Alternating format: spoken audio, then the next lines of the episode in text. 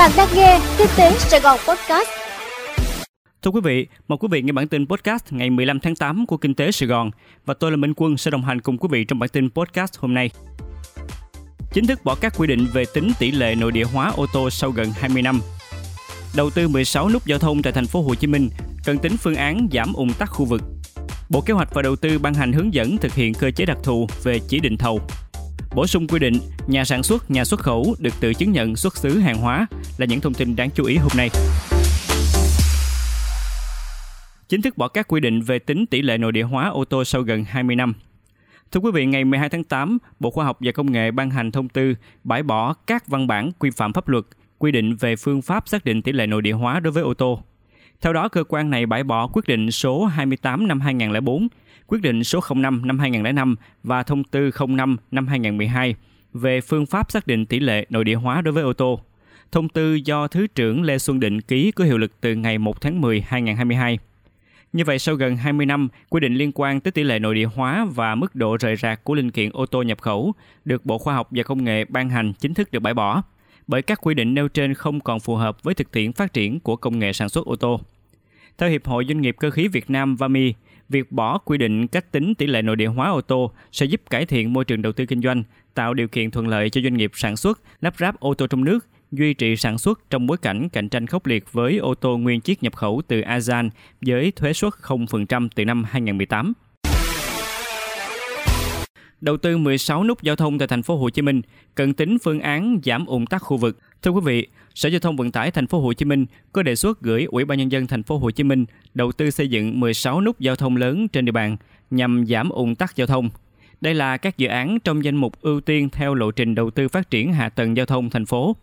Trong đó dự án cầu vượt ở khu vực ngã tư Đình, quốc lộ 1 Nguyễn Văn Quá, quận 12 đã hoàn thành thủ tục chuẩn bị đầu tư. Cùng với dự án này là 5 dự án nút giao khác đã được Hội đồng Nhân dân thành phố thông qua chủ trương đầu tư công. Còn lại 10 nút giao chưa được duyệt chủ trương đầu tư và đang được kiến nghị bố trí 5 tỷ đồng để thực hiện các bước chuẩn bị như lập thẩm định quyết định chủ trương. Theo Sở Giao thông Vận tải, trong đồ án điều chỉnh quy hoạch phát triển giao thông vận tải, thành phố Hồ Chí Minh được quy hoạch có 102 nút giao thông, trong đó 68 điểm trên các tuyến vành đai cao tốc quốc lộ và 34 điểm trên các tuyến nội đô.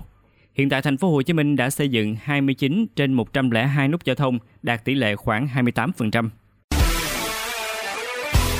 Bộ Kế hoạch và Đầu tư ban hành hướng dẫn thực hiện cơ chế đặc thù về chỉ định thầu. Thưa quý vị, Bộ Kế hoạch và Đầu tư vừa có văn bản số 5520 gửi các bộ cơ quan ngang bộ, cơ quan trực thuộc chính phủ, Ủy ban nhân dân các tỉnh thành phố trực thuộc trung ương về việc hướng dẫn thực hiện cơ chế đặc thù để chỉ định thầu theo các nghị quyết của Quốc hội. Theo quy định tại điều 55 Nghị định số 63 năm 2014 của Chính phủ, quy trình chỉ định thầu thông thường gồm 5 bước: chuẩn bị lựa chọn nhà thầu, tổ chức lựa chọn nhà thầu, đánh giá hồ sơ đề xuất và thương thảo về các đề xuất của nhà thầu, trình thẩm định phê duyệt công khai kết quả chỉ định thầu và hoàn thiện và ký kết hợp đồng. Đối với việc thẩm định và phê duyệt hồ sơ, Bộ Kế hoạch và Đầu tư yêu cầu xác định nhà thầu được đề nghị chỉ định thầu, hồ sơ yêu cầu phải được thẩm định theo quy định tại Điều 105 của Nghị định số 63 năm 2014 của Chính phủ trước khi phê duyệt. Bổ sung quy định nhà sản xuất, nhà xuất khẩu được tự chứng nhận xuất xứ hàng hóa Thưa quý vị, Bộ Công Thương đang lấy ý kiến đối với dự thảo Nghị định sửa đổi bổ sung một số điều của Nghị định số 31 năm 2018 của Chính phủ, quy định chi tiết luật quản lý ngoại thương về xuất xứ hàng hóa.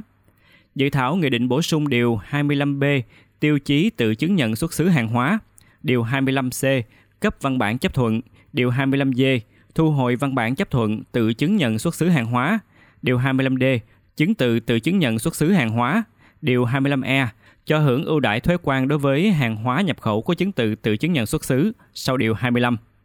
Dự thảo nghị định nêu rõ, thương nhân được tự chứng nhận xuất xứ hàng hóa phải là nhà sản xuất, nhà xuất khẩu hàng hóa. Trong trường hợp nhà xuất khẩu không phải là nhà sản xuất, nhà xuất khẩu phải có cam kết bằng văn bản của nhà sản xuất về xuất xứ của hàng hóa xuất khẩu. Cục xuất nhập khẩu là cơ quan có thẩm quyền cấp văn bản chấp thuận để nhà xuất khẩu đủ điều kiện tự chứng nhận xuất xứ hàng hóa – thương nhân đáp ứng quy định, đề nghị cấp văn bản chấp thuận và đính kèm hồ sơ qua hệ thống quản lý và cấp chứng nhận xuất xứ điện tử tại địa chỉ www.ecosys.gov.vn Quý vị vừa nghe xong bản tin podcast của Kinh tế Sài Gòn. Hẹn gặp lại quý vị trong bản tin ngày mai.